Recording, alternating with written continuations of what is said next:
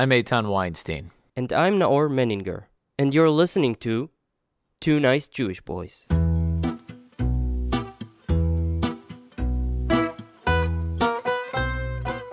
Walking down the streets of Tel Aviv, it's practically impossible to ignore the humble, yet still extraordinary architecture of this seaside city. Rothschild Boulevard, the Neve Tzedek neighborhood, Allenby Street, certain parts of Tel Aviv really feel like a film shoot set in the early parts of the last century. One of the styles that strongly influenced this period and today is so iconic to Tel Aviv is Bauhaus, or more accurately, International Style architecture. In Tel Aviv, you can't miss it. Minimalistic, aesthetically symmetric, low, and generally white, these buildings dominate the Tel Aviv landscape. But Bauhaus is more than just an architectural style. Its buildings tell the story of a certain part of Zionist history. To tell this fascinating story, we're joined by Yigal Gavze. Yigal is a photographer, artist, architecture graduate, and a Tel Aviv Bauhaus explorer. His careful examination of Tel Aviv's international-style architecture has led to a photography exhibition and now to a private walking tour of the White City. Yigal's new book, Form and Light, From Bauhaus to Tel Aviv, is due to be released next month. We're excited to have Yigal on the podcast to talk to us about the Bauhaus movement in Tel Aviv. This podcast is made in collaboration with the Jewish Journal.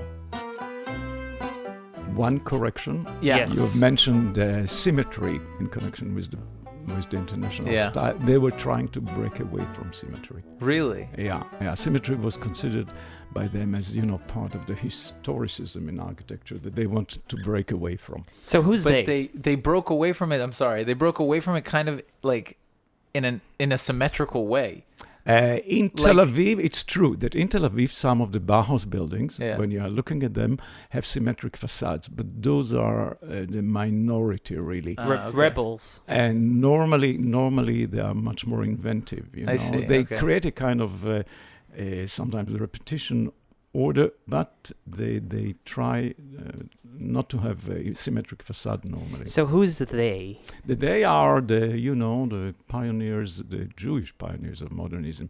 We're talking really about uh, young architects who either came here in the thirties, uh, come they were educated in uh, modern avant-garde schools in Europe, and because of the political situation in Europe in the thirties, they arrived here. And, you know, the population of Tel Aviv tripled uh, during that period. And obviously there was a need for habitation. And uh, they found themselves pretty busy, you know, designing this new, mostly apartment buildings for the immigrants that arrived. And there was a smaller group of young people who went from here to study, to study in Europe. And uh, in the thirties? In the tw- twenties and thirties. Yeah. The glorious period of, of Bauhaus in Tel Aviv is nineteen thirty-one to nineteen thirty-seven. That's really the, the high period, if you want. And during that period, about three thousand buildings were constructed. And then the second period is thirty-seven to forty-eight, another one thousand buildings. And that's one of the exceptional things about this heritage, the number of buildings which were constructed in, in this relatively short time. So know. so where did it originate? I mean, it originated from w- the Weimar Republic, from Germany? Well, the Weimar Republic, is a, uh, that's where the Bauhaus School was founded in nineteen nineteen, and next year is going to be the centenary. Uh-huh. Uh, but this was not. This was one of the influences, you know, on the on the modernism of the nineteen twenties. There was the Russian constructivism is considered as one influence. Uh, there was Le Corbusier, of course, one of the forefathers with his purist architecture. That's another uh, influence. So it was a sort of, you know, different different uh, modernism trying to to combine into one international style. And Le Corbusier wasn't involved in Bauhaus School at any no, point? No, no. Of course, he knew them, et cetera. But he, he was friendly with... He was friendly with Gropius, but the, he was not teaching there. You know? Who Who is that? Le Corbusier, that's... No, no. Uh, so Gropius was the founder of the Mister Bauhaus. He's, you, you might say he's Mister Bauhaus, okay. Yeah. He founded the school and he designed the Fanta, which was at the beginning was in, uh, in uh, Weimar, but then in twenty-six moved to Dessau. This was the second site. And that's where you find the amazing building that he designed for, for the Bauhaus school. You know, What's which, his name again? Uh, the name of the architect? Yeah. Walter Gropius. Walter Gropius. Walter Gropius. Yeah. Gropius. Okay. And Le Corbusier, who was also one of the biggest architects uh, yeah, yeah. of and the twentieth century. And one of the biggest influences on, on modernist architecture. So why, how did this, uh, this style, this school of architecture find its way to Tel Aviv in such a... I mean, you explained that there were the Jewish refugees escaping mm-hmm. Europe mm-hmm. during this like turbulent time in history and brought it here, but... Why was it that they were so influenced by this school of architecture? Was well, it such a big deal in Germany back then? Uh, yeah, there were graduates of these uh, avant-garde schools, mm-hmm. you know, the, the young architects. And they liked, of course, this new modern style. As young people, obviously, they were uh, attracted to it. And what made it avant-garde? Pardon? What made it avant-garde? The breakaway from the symmetry, for example. You know, the, the breakaway from the beaux-arts, and mainly the breakaway from uh, from ornament. You know, one of the big slogans in in uh, of the International Style is um, ornament is a crime. Okay? Against humanity. Against against humanity. And this is breaking away from historicism in, in architecture. No longer do you represent, you know, the, the, the sort of history of architecture on the facade. The big word now is functionalism. It has to be functional, you know. Okay. It has to be functional. Then you may say it's good, it's beautiful. When the building is functional, then, you know, it's a success. Because ornaments... Mm-hmm. are just uh, have no functionality to them, right? Well, they're purely they, decorative. They're purely decoration, right? And this is wrong. This is foul for them. For the modernists, this is wrong. Yeah, yeah. To invest so much into something which is not yeah. functional, you know, which is there to make it beautiful. But, but when you go around Europe, mm-hmm. the capitals. All the buildings have ornaments, right, almost. Right, because they belong to another historical uh, historical uh, time. And that's, by the way, one of the big differences between uh, looking at modernist, ar- or modernist architecture in Europe and in Tel Aviv, because there you really have to go and look for the modernist building by Le Corbusier in Paris, you know, amidst the nineteenth century, uh, the Haussmannian, you know, urban fabric, and suddenly, you know, there is this white purist cube, the Le Corbusier. In Tel Aviv, especially in the three zones designated by UNESCO, you know, that's mo- not all of the building, but most of the building are in the same style and creating a certain, uh, you know, a, a certain urban landscape, which is made of this modernist architecture. And that's a big difference. And that's one of the reasons for the importance of this site.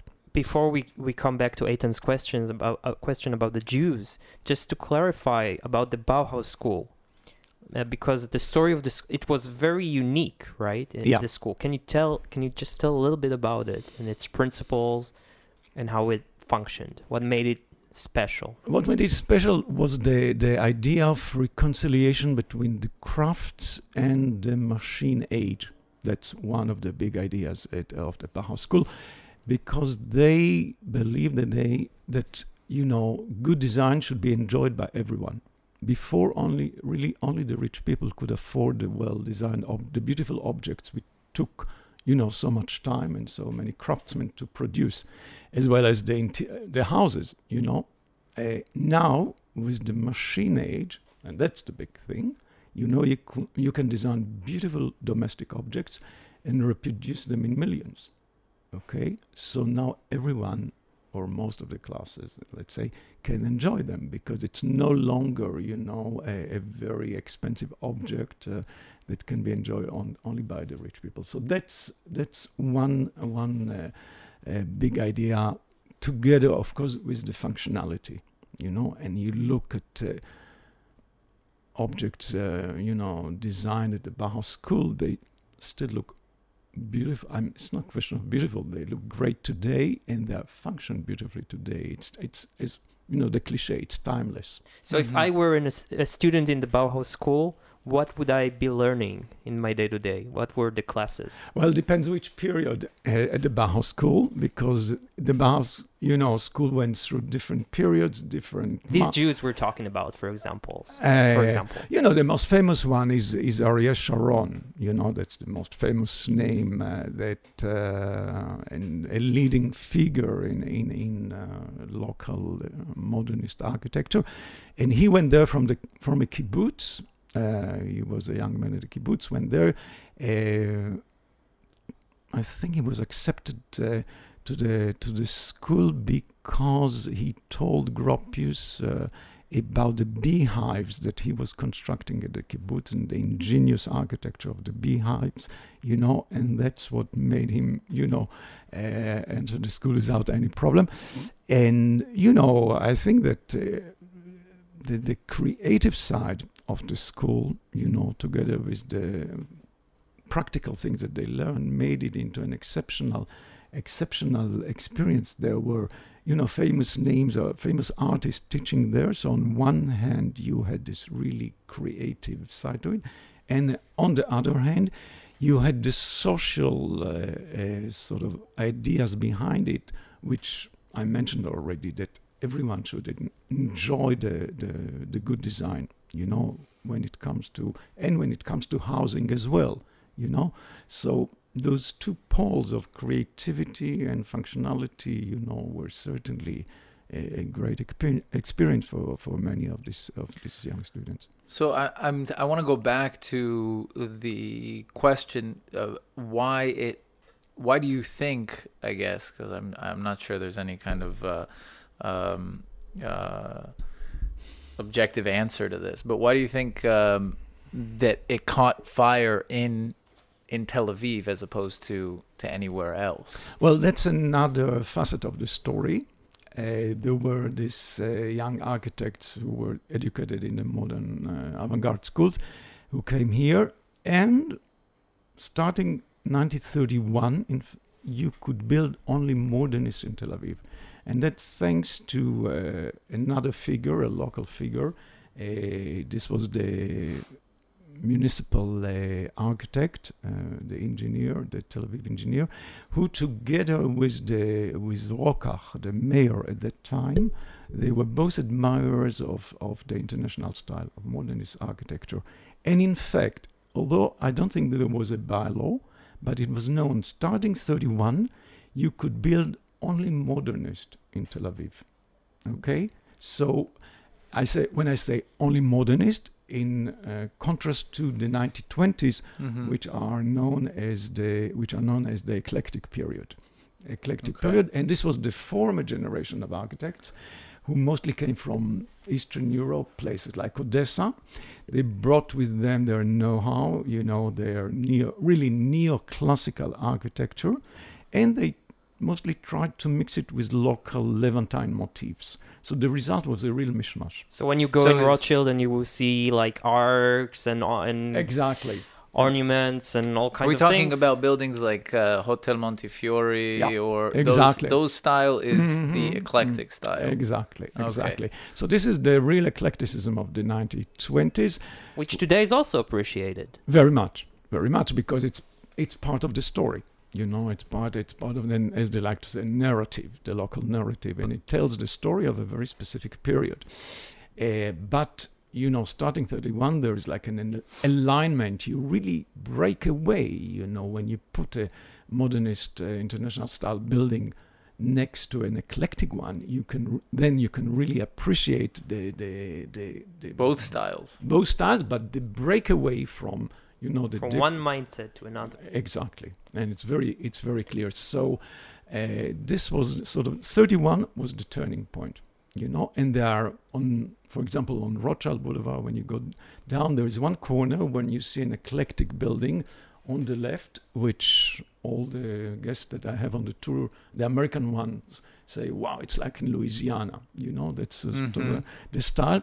And then on the other corner, there is a Bauhaus building, and those two were designed by the same architect in less than ten years. Okay, I think there was six year difference, and wow. which tells you the story of this architect for, of the older generation, not the young one, that had to transform their really practice, you know, because there was otherwise you'd out of job, you know. Mm-hmm. There's the famous story about uh, Rechter, who refused to pass by his old um, eclectic building. Okay. He was ash ashamed of that. You know the story? No, no. I the don't. grandfather of Yoni Rechter, the yeah. musician, he was one of the architects. They are a family of architects. And one of his uh, initial buildings in the twenties was in Nahalat Binyamin Street. Yeah. Right. And then uh, he, he just wouldn't walk past it in the thirties. He was so ashamed. Mm-hmm. That he built in the eclectic style. Yeah. Eitan is looking at me with, how the hell do you know this thing? Yeah, how do? Well, I like. He's I a like Bauhaus yeah, I like architecture.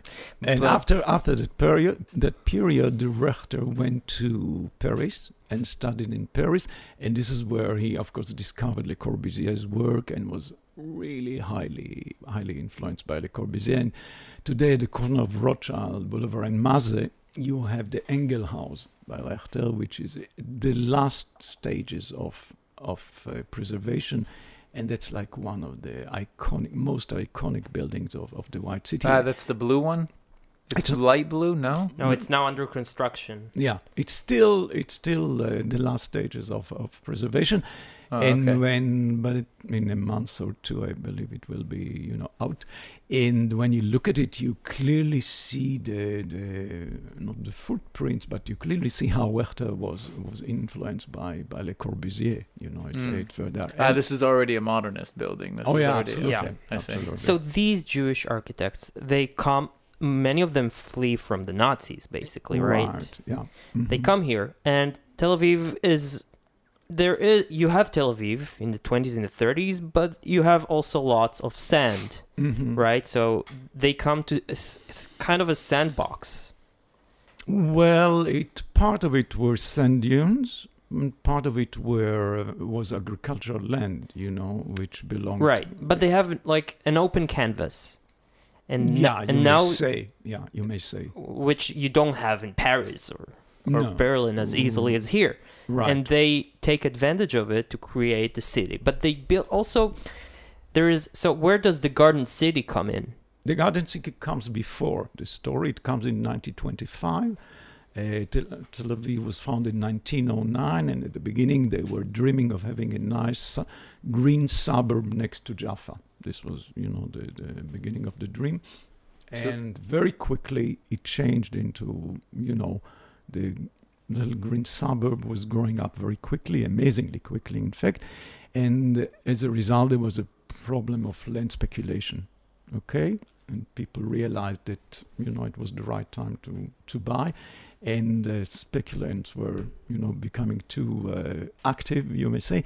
And then Dizengoff, the mayor, in nineteen twenty-five, invited uh, Sir Patrick Geddes, who was here for the opening inauguration of the Hebrew University on Mount Scopus, invited him to Tel Aviv, and Geddes spent two months here and came up with what... He was a city planner.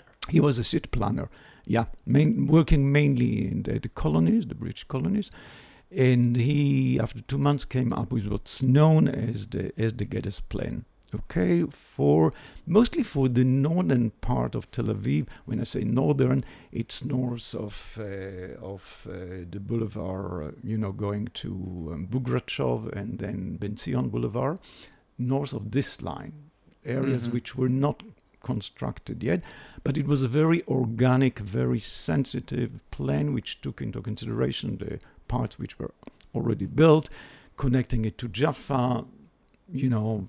Of course, taking into consideration the topography, the historical roads, uh, but this allowed for for the you know for the city to grow up north to towards HaYarkon.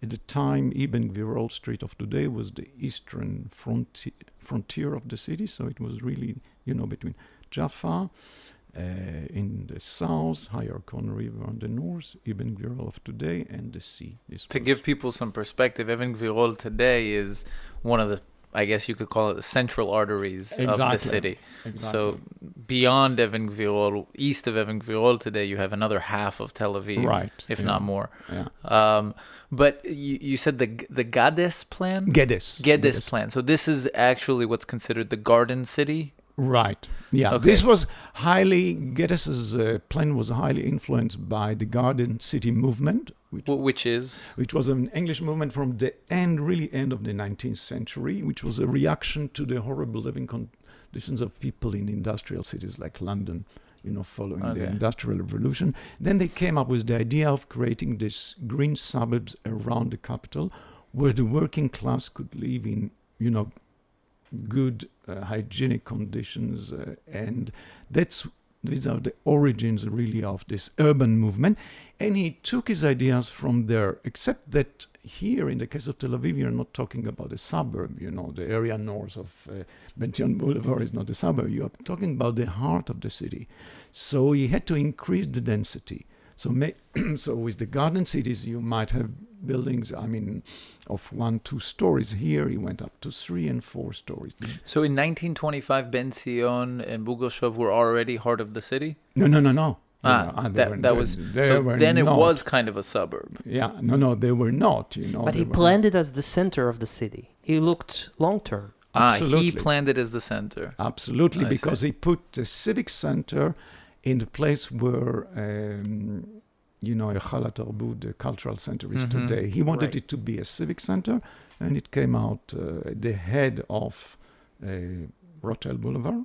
Mm-hmm. Okay, and then the boulevard continues behind it. And I see. So which back then would have been kind of close to the northern edge of the city. Right. He put the center mm-hmm. of the city, and yeah, he was yeah, planning yeah, for the city to expand absolutely. around that. But oh. isn't the Garden City synergic to the International Style in the sense that, like, if you build on, on, on pillars, right, you expose the gardens?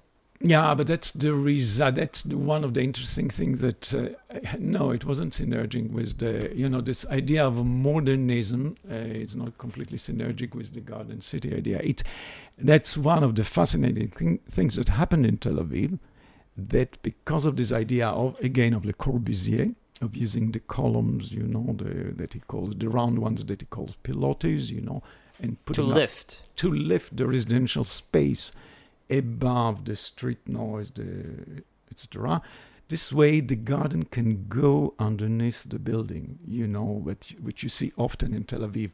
And you create a sort of an intermediate space between the public space of the street and the semi-privateness of the hallway, of the entrance hall. You know, there is this extra space that normally does not exist if the building is sitting on the ground. Mm-hmm. If you don't like in it. European capitals. Exactly. Exactly. That's one thing. So that's a result of this. Com- so one of the interesting things in Tel Aviv is this combination between the urban ideas, which are coming from the Garden City movement, and the uh, International Style, you know, and this coincidence that while the urban plan was carried out according to Geddes' plan and to the ideas that really come from the, you know, from the end of the nineteenth centuries. Uh, but the infill was modernist architecture. And that's also one of the fascinating things in the, in the story of the of the of Tel Aviv, of the White City. This, you know, how these two ideas are combined and the result uh, Uh, spatial, uh, you know, uh, qualities that you get, like the example really of the of those gardens. Another great idea of uh, maybe one of the most important ones in the Geddes Plan is that all the buildings would be freestanding structures, unlike European cities and um, then American cities, where you connect the buildings mm-hmm. because of reasons of density. Here, each building is a freestanding structure, ideally surrounded by greenery. So it changes completely the urban landscape. Mm-hmm. You don't have this continuous facade. You are not going along a continuous facade. You have these gaps. This way, of course, each building is getting more light and mm-hmm. more natural ventilation. And this is when the urban landscape is made of this, you know, you have these green gaps. Mm-hmm. Sometimes they are not green, and you see all the ugly, you know, laundry dry, drying yeah. up on the side. Depends, you know, it's not... But back in the day, everyone took care of their gardens. Yeah. Back in the good days, in the good old people days. would take care and of also, their lawns. When it's forty de degrees uh, Celsius heat, yeah, and there's no A C, it helps if your if your building is surrounded by greenery. Of course, of course, of course. And part of the part of the functional ideas, uh, of course, the most really the prominent element which makes a difference from the European modernism to the local one uh, is the element of the balconies. Normally in Europe, you have the, the facade, the modernist facade would be light and flat. Normally, it's not that you don't have balconies there. And here, because of the adaptation of this architecture to the local conditions, mainly the climatic conditions, the element of the balconies is very prominent. Mm-hmm. You know, either recessed ones, which are protected from the direct sunlight, or the cantilevered ones, and th there as well, they are trying to, to create some Let's shade. See. You want to? I just that? want to say that it's amazing the balconies, because up until today, like when you go and you look for an apartment in central Tel Aviv, the existence of a good balcony is it's something key. that it's key, and people yeah. like young people love it and adore it. Mm-hmm. And isn't it amazing how how much people still value this element, yeah, after, even today. But you must say, after years of closing them, you know, with ugly plastic shutters, or and then yeah, they well. later, you know, there was a period when they, they didn't disappear, but they were sort of enclosed to add the space to the apartment. And now, in the last ten years, they are sort of it's the rediscovery of this element, which is fantastic, especially for this weather, because you may enjoy it most of the year in the in this local climate. So, so uh, you spoke earlier about um, UNESCO, the World Une uh, UNESCO Heritage Sites, and right. how there are three sections in Tel Aviv. Could yeah. you tell us a little bit about those, where they are, and what's the since when do they exist, and why? And why? Because this is where you have the highest, first of all, the highest concentration of the international style and in the world. Is it directly related to that? The UNESCO heritage, meaning that's why it was one of the reasons. Okay, I see. One of the reasons, yeah, certainly one of the reasons for design the, this designation is is the high, the outstandingly high number, yeah, which you don't find often uh, in other sites. And is it really the highest density in the world? In Haifa, there in Haifa there are more. I'm not sure. I haven't counted, but there are many, yeah, and wonderful examples there. Uh, so there are three zones which make the which make the White City. Uh, the northern one is around Dizengoff Circle. Okay. The second one is along Rothschild Boulevard and streets of the boulevard. And the third one, the smallest one, is along Bialik Street. You're going from Allenby, you're going up Bialik Street, you get to the little circle in front of the old city hall, mm-hmm. which is now the museum of uh, Tel Aviv. Where the poet Bialik lived. Right. On which the, is not the Bauhaus building. No, no, no, it's no. It's an eclectic that's, building. It's an eclectic one. And then when you turn on to the left, you continue to Edelson Street, and there is where there are some wonderful examples. In one of these buildings on Edelson Street is going to become the White City Center, the heritage center of uh, of uh, the White City. Oh, wow. uh, yeah, building designed by Karmi, and it's a cooperation between the Tel Aviv municipality and the German government, federal government, who put, I think, each side is putting the same amount of money, and that's going to be the the heritage center to be opened, I think, next uh, next year in September. And is it? it, it I mean, maybe I'm uh, revealing the ignorance, but is it called the White City because of the fact that Bauhaus is generally white, or is that uh, unrelated? Well, there are arguments about it, and you know, not all the buildings were white. Okay, you know, the purist, uh, the purist uh, sort of Cor Le Corbusier architecture is white, and for example, Engel, the Engelhaus on the corner of Rothschild and Maze is, yeah, is a good example for it. But uh-huh. not all, not all of them are white, and then the, we are getting into discussion it's of. It's a P R move. It's yeah, how to create a local myth, and then. The is that what the white ha White City though references? Is it referencing the Bauhaus movement, or is the White City? No, no, no, no, no, no, no, no. Okay. There is a White City project in Berlin, for example, of modernist housing. Ah, okay. okay which is also called the Weiße Stadt, the, the White City. You know, and here I think it picked up and uh, somehow fitted into, as you say, the P R. Uh, the I think you can trace the term back to even the sixties. There's the song, Ir Levana. I don't know how far back it goes. Yeah. But um, but I guess they took they took the Tel Aviv municipality took this term, which was already already existed. Yeah. And made it as part of the P R it. movement, yeah. mm-hmm, mm-hmm. which resulted because of the UNESCO declaration, right? So the UNESCO declaration really turned around Tel Aviv. Absolutely. How so? Absolutely. You know, two thousand three was the, the designation, the declaration. And this followed already twenty, almost twenty years of, you know, awakening, let's say. The, interestingly, the first event that sort of, mar you can say it marked out the outcoming of, of the, the all this heritage was an exhibition at the Tel Aviv Museum of Art in nineteen eighty-four. Okay, this was the seventy-fifth anniversary of Tel Aviv.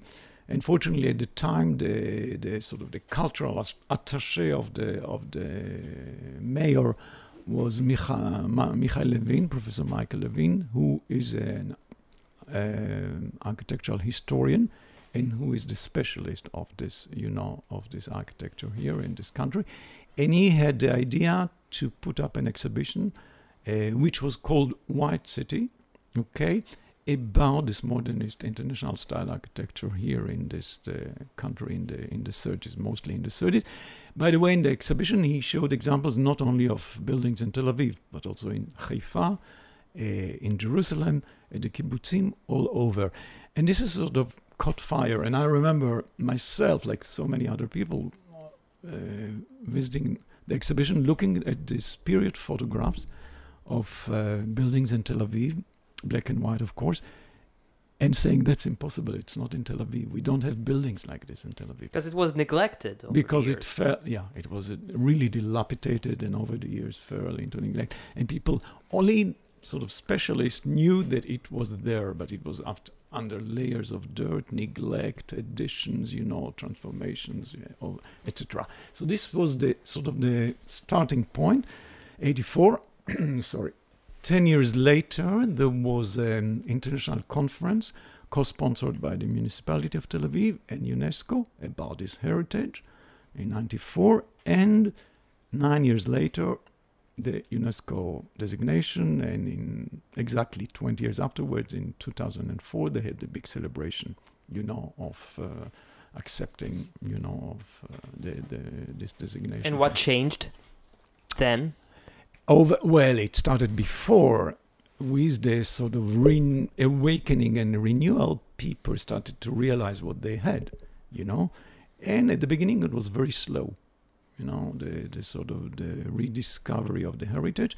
But you started to see here and there, you started to see the first of uh, renovate at the time, you may say, renovated buildings, you know, from out of the, all these dilapidated Uh, land, urban landscape. Suddenly you see the white facade, which are sort of coming out. It was really an eye-opener, and this is the moment where I, when I started the the photographic project. You know, uh, it's going back to nineteen ninety-three, mm-hmm. okay, and I was sort of quite amazed by by what I saw, and sort of I said, okay, I'm I'm going to to shoot and start following it, because uh, immediately I found that it attracted me. You know, there was something there under the, of course, the Mediterranean sun, all this minimalist and and uh, uh, expressive architecture that uh, you know marked uh, the beginning of my project. And the big international interest, the boom of, of tourists, and it well, also this this look, took longer. This took longer, but certainly the the UNESCO declaration made a big change. Yeah. Uh, I'm wondering, is mo are most of the cities, because uh, most of the buildings, because many of them are not iconically Bauhaus. Maybe, I guess, what you would call something that's not Bau recognizable as Bauhaus to an amateur. Some of them just seem kind of like blocks. Are those also considered modernist buildings? The the buildings that are just kind of like, you know, just block-like structures that are uh, maybe without balconies. Are those also modernists that were built in the nineteen twenties or thirties or the or no, thirties they, and forties? No, they, normally they follow the, the Bauhaus period. Uh, normally the you know post forty-eight buildings. You know, ah, it's still I very see. much influenced by the, by yeah. the modernist architecture. Because they're still very simple, minimalistic. Yeah, yeah, yeah, yeah. But because of the, the harsh economic situation here after forty-eight, eh, there are quite a few, I call them gestures, you know, that you see, architectural gestures that you see in Bauhaus buildings that disappear because they're simply too expensive to, to execute. To, I see. To do. Which leads us to... Yigal's guide to how to locate a Bauhaus building in five easy steps. So, how okay. can I trace one? Okay, normally we are t- normally we're talking about cubic articulation. So think about a, a white cube. Sometimes it's carried up on this, you know, round columns, the, the pilotis, and there you have this little garden, the, the you know, on this street side going underneath the building. Uh, so cubic articulation, very simple lines. The balconies, you know, that's very typical. Uh, either cantilevered one, coming out from the main volume, or recessed, being cut into the main volume, and then you have more shade. Uh, that's one thing. And then uh, there are what uh, this among these nice gestures, uh, what we call the nautical allusions, the element of the pergola on the roof, which sometimes is really minimalist, just this floating beam going around the edge of the roof. The roof, which, by the way, that's another, bar, uh, you know, modernist architecture architecture thing, an idea which also comes from Le Corbusier, calls it the roof terrace. The roof is a communal space to be used by all the build, all the people living in the building, by the tenants, you know. It's mm-hmm. a, either recreation, either functional for drying the laundry, having a party, et cetera. And on many roofs, you can see this pergola element. Which no is space is left unattended. No, no, no. Today, no. It's just for water heaters. And for for people who want to have their penthouse up there, yeah, you yeah. know, and pay a lot of money. So pergolas? Pergolas. Uh, what we call the unifying vertical element, very present. And these are the windows, the window panes running all along the staircase, which you can see on the street side. Mm. Nicknamed so, thermometer. Exactly, the thermometer uh, windows element. Uh, which again lets natural light and ventilation into the space of the building. And they are playing, this unifying vertical element is playing against the horizontal lines created by the balconies, because the, the balcony element is creating strong horizontal lines, which are el- also typical for the urban landscape, because you put one building next to the other and it's sort of continuous horizontal line, mm-hmm. lines of the created by the balconies. And the horizontality is a big thing in, in modernist architecture. We're not talking about cathedrals going up to God. We're talking about, you know, the strong horizontal lines. Yeah. And there are things. Spots in the city like Dizengoff Circle, exactly. which it feels like Absolutely. the whole circle is just one large balcony. Yeah, yeah. And yeah. that's one of the most beautiful examples for both this horizontality and another element that you see that we call the double-layer wall. Mm-hmm. Now the walls of the buildings are not load-bearing. Okay, the reinforced concrete structure is carrying up the building. So the wall becomes an... like the skin of the building, and you can play with it. The way it's beautifully done on, on Dizengoff uh, Circle, you know, you have the outer wall with the big horizontal openings, the scale of which relate to the public space outside, and then behind it, then there is the recessed balcony, and then the second wall with the openings relating to the res- residential space behind it. Mm. And that's another intermediate space in between these two walls, which is normally shaded, you know, which is multifunctional because you can do several things there. And that's also typical for, for this adaptation on of the style, the European style, to the local conditions. And Dizengoff Circle is one of the most beautiful examples of it. You see it. There's something almost like listening to the philosophy of the style. There's something almost, uh, I dare say, uh, like com- communist. I'm going to say communist, but I don't mean it in a... in a negative. Well, I mean, I don't know if I don't mean it in a negative way, because I don't want to be caught saying communist in a non-negative way, but there's something almost communist about it in the sense that, or Soviet about it, that sense that it's very communal, meaning it's very, it's very, first of all, the functionality right. is is very, I guess, uh, Soviet, but also the fact that, you know, we need to consider the facade and how it how it looks from the outside to the community. Mm-hmm. There's something very, uh, you know, and especially when you look at Bauhaus from the outside and you walk along the street and it all seems kind of like these buildings standing in uh, in order, you know? Yeah, yeah. I yeah. wonder there is this uniformity. There is this uni- absolutely there is this uniformity it, cre- it, created created by this style. On the other hand, when it's well designed, you know, each building has a character of itself. Mm-hmm. You can still say, yeah, it's part of the whole. It's not boasting, okay? It's very sort of conscious of, that, of the fact that I'm one off. Mm-hmm. But still, when you start looking at what I call the gestures, you see these little touches which give it, you know, it, it's a certain, certain character. But it's a modest art, well, you know, and that's one of the ideas of the of the this modernist architecture. It it certainly talks about modesty, you know, besides the functionality. It, it's uh, it's certainly modest and, and mm-hmm. simple and minimalist, you know, mm-hmm. so it go it goes together. But it also, I mean, there there are all co- kinds of contradictions, because it's it's the unity comes also from the German, uh, you know, um, culture of Yucky, seeking prefer- yeah. f- perfection and stuff like that.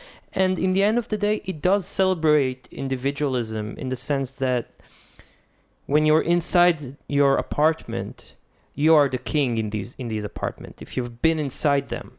Everything is, is perfect for you, and it's it's spacious, mm-hmm. and um, and in that sense, it's anti-communism, because it doesn't try to to and, and if you go to Berlin, and you go to a communist neighborhood, and then you go to the Swiss Quarter in the north, which is a Bauhaus neighborhood, you can definitely see the differences. Yeah, yeah, so, yeah you are touching exactly on a point. One of the big differences between the housing which was constructed in Tel Aviv to the examples that you brought up from Berlin and other places in Europe is that those modern buildings were const- designed and constructed for the working class by, you know, by architects.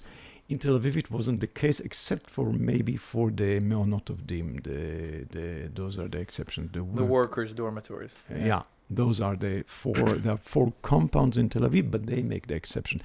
In Tel Aviv, what you had is this architect working for a clientele, you must say bourgeois clientele, people from their same class, you know, uh, friends, et cetera, et cetera. It's not, they did not design really for the working class.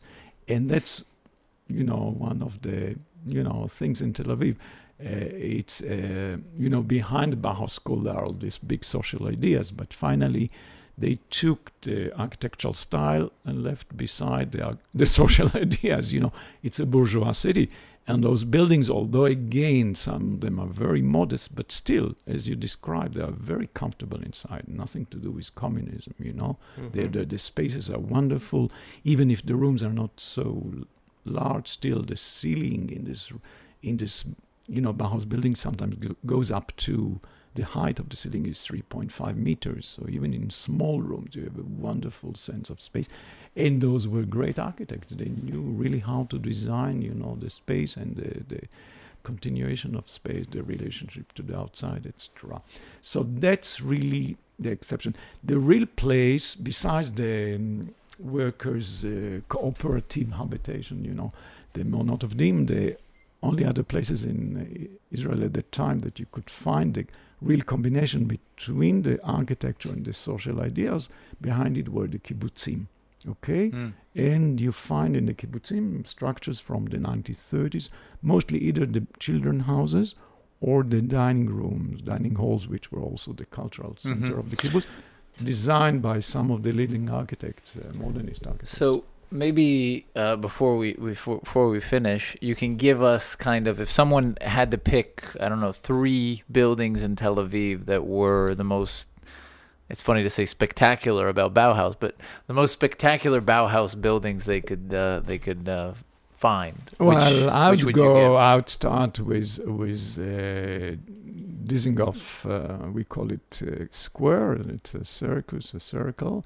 That's one beautiful example, mm-hmm. no doubt, by Jenny Averbuch, a lady architect. Uh, amazing story. She was twenty-five at the time when she won the competition, because it was competition run by the City Hall to create this continuous uniform facade.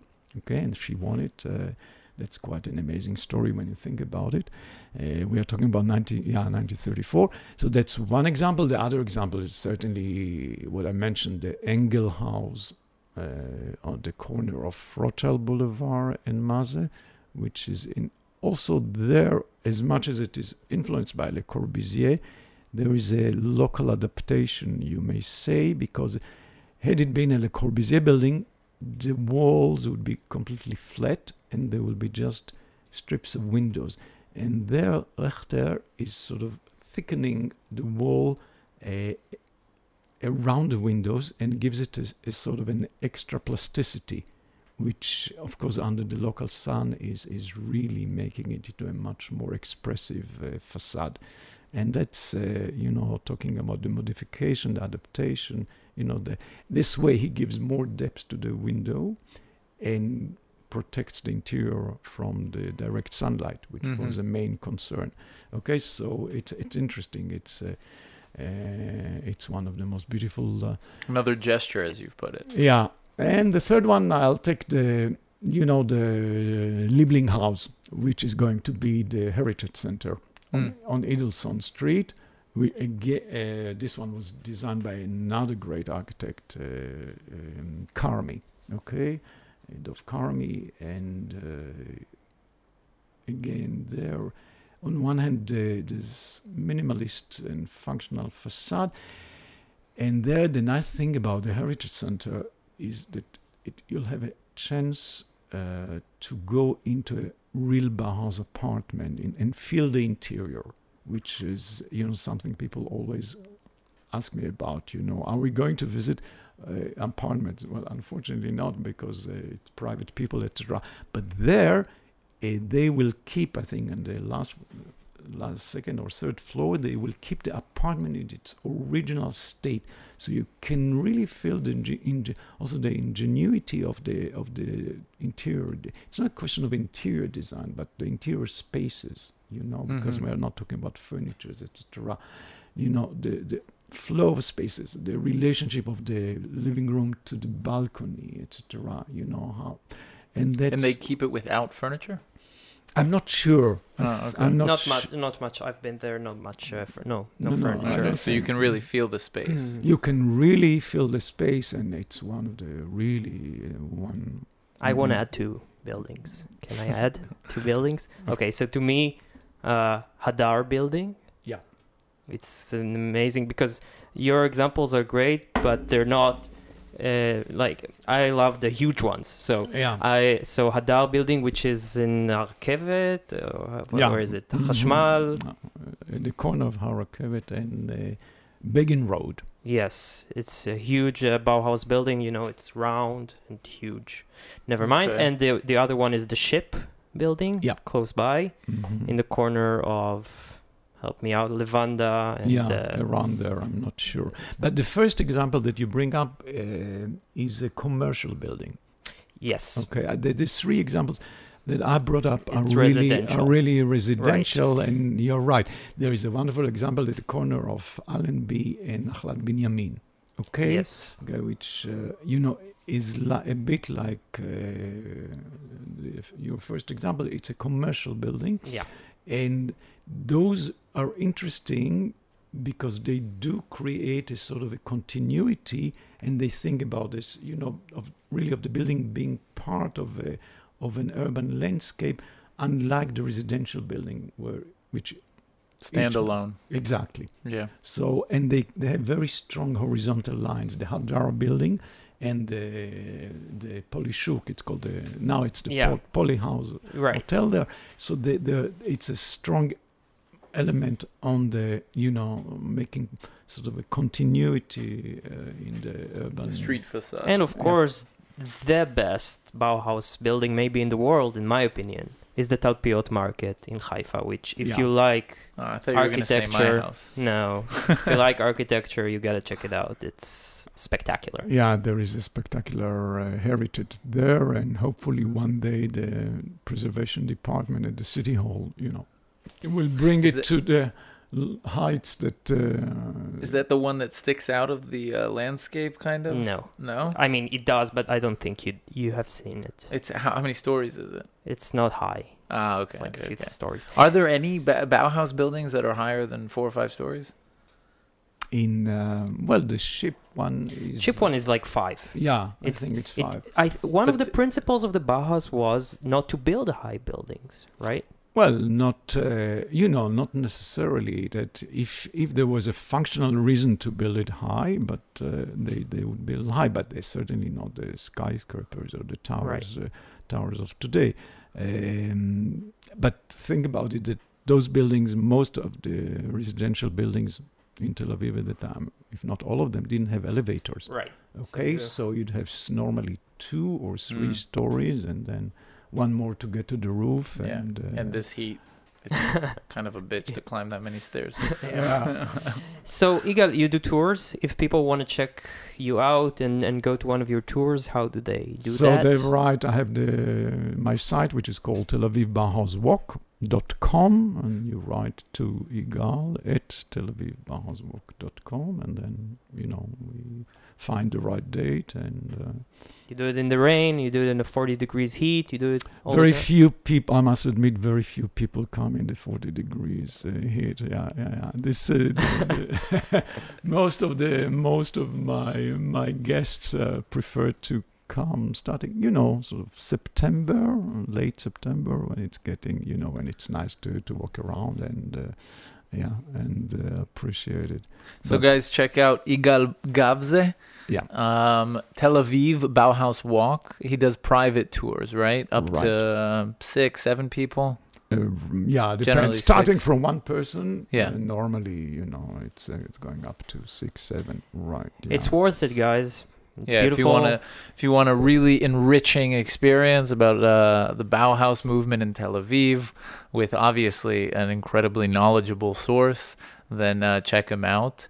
Uh, and on social media, also like Facebook. Yeah, uh, there is a. I have a face. A, you know, not a private one, but uh, the walk, Facebook page. Yeah. Facebook yeah. page. Yeah. So I'm sure if you guys search Tel Aviv Bauhaus Walk on Google. And we'll put links too. So before we go, we have a collaboration with the Jewish Journal of Los Angeles, which is an incredible uh, Jewish news outlet. And you should really check them out at jewish journal dot com. And, and uh, we accept donations, guys, because we do this on our free time. So if you want to go to two N J B dot com slash donate and throw us a bit of cash, we will not object. If they want to go? If. No. Okay, go. we're gonna we're gonna co force them. Okay, go, go. guys, go. Okay, Yigal, thank you so much for coming. Thanks a lot for having me. Thank Bye. you. Bye.